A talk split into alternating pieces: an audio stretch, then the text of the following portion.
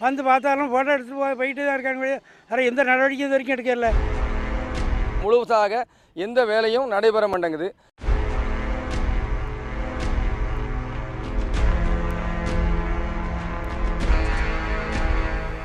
தூத்துக்குடியில் அதிகாரிகளின் அலட்சியத்தால் நூற்றுக்கும் மேற்பட்ட குளங்கள் வறண்டு போய் விவசாயமே பொய்த்து போகும் அபாயம் ஏற்பட்டுள்ளதாக வேதனை தெரிவிக்கின்றனர் விவசாயிகள்.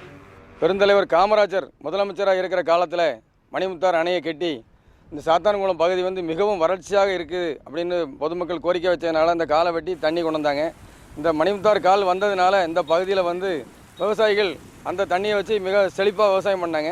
இந்த வருஷம் போதுமான அளவு மழை பெய்தும் அந்த மணிமுத்தார் கால் தூர் வாராத காரணத்தினால் இந்த பகுதிக்கு இன்னும் கடமடை வரை தண்ணீரை கொண்டு சேர்க்க முடியவில்லை.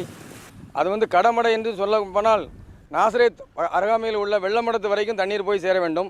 இங்கே வந்து சாத்தான்குளம் பன்னம்பரை குளம் தான் கடைசி குளம். மொத்தம் தூத்துக்குடி மூணாவது ரீச்சில் வந்து தொண்ணூற்றி ஆறு குளம் வந்து மூணாவது ரீச்சில் இருக்குது தூத்துக்குடி மாவட்டத்தில். அந்த குளங்களுக்கு முறையானபடி எந்த குளமும் தூர் வாரப்படவில்லை அந்த வாய்க்கால தூர் சரி செய்யப்படவில்லை. மணிமுத்தார் கால் உடைந்து இப்பொழுது இந்த பழனியாபுரம் அருகே உள்ள ஒரு தோட்டத்தில் விவசாயினுடைய நிலத்தை மிகவும் சேதப்படுத்தி அவருக்கு பெரும் நஷ்டத்தை உண்டு பண்ணி குளம் போல் தண்ணி தேங்கி கிடைக்கிறது. பல முறை அதிகாரிகள்கிட்ட தொலைபேசி மூலமாக தொடர்பு கொண்டதுக்கப்புறம் கொஞ்சோல சரலை கொண்டு போட்டிருக்காங்க. முறையாக வந்து எந்த வாக்கியாலும் தூர் வாரப்படவில்லை. கடமடை வரை இவ்வளவு தண்ணி கடலுக்கு போயும் கடமடை வரை தண்ணீர் போய் சேரவில்லை.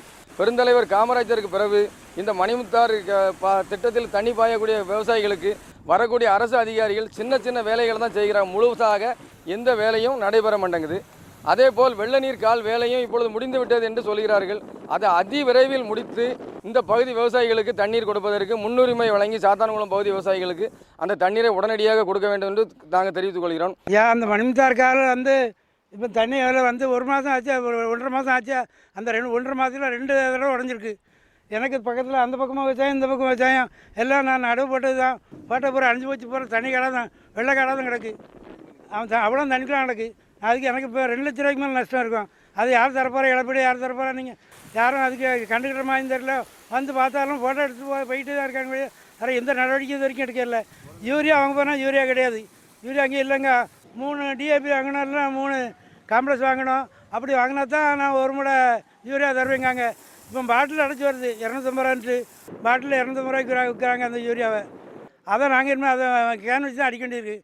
ரொம்ப கஷ்டமாக இருக்குது அந்த சூழல் விவசாயம் பண்ணுவோமா வேண்டாமா தான் இருக்குது இது விவசாயமே தன்னால் நின்று இருக்குது நீங்கள் கவர்மெண்ட் இதை ஏதாவது ஒரு நடவடிக்கை எடுக்கலைன்னா நாங்கள் ஒன்றுமே செய்ய முடியாதுயா பாதிக்கப்பட்ட விவசாயி பாக்கியநாதனுக்கு உரிய இழப்பீடு வழங்க வேண்டும். குளங்கள் மற்றும் வாய்க்கால்களை சரிவர தூர்வார வேண்டும் என்பதே விவசாயிகளின் எதிர்பார்ப்பு.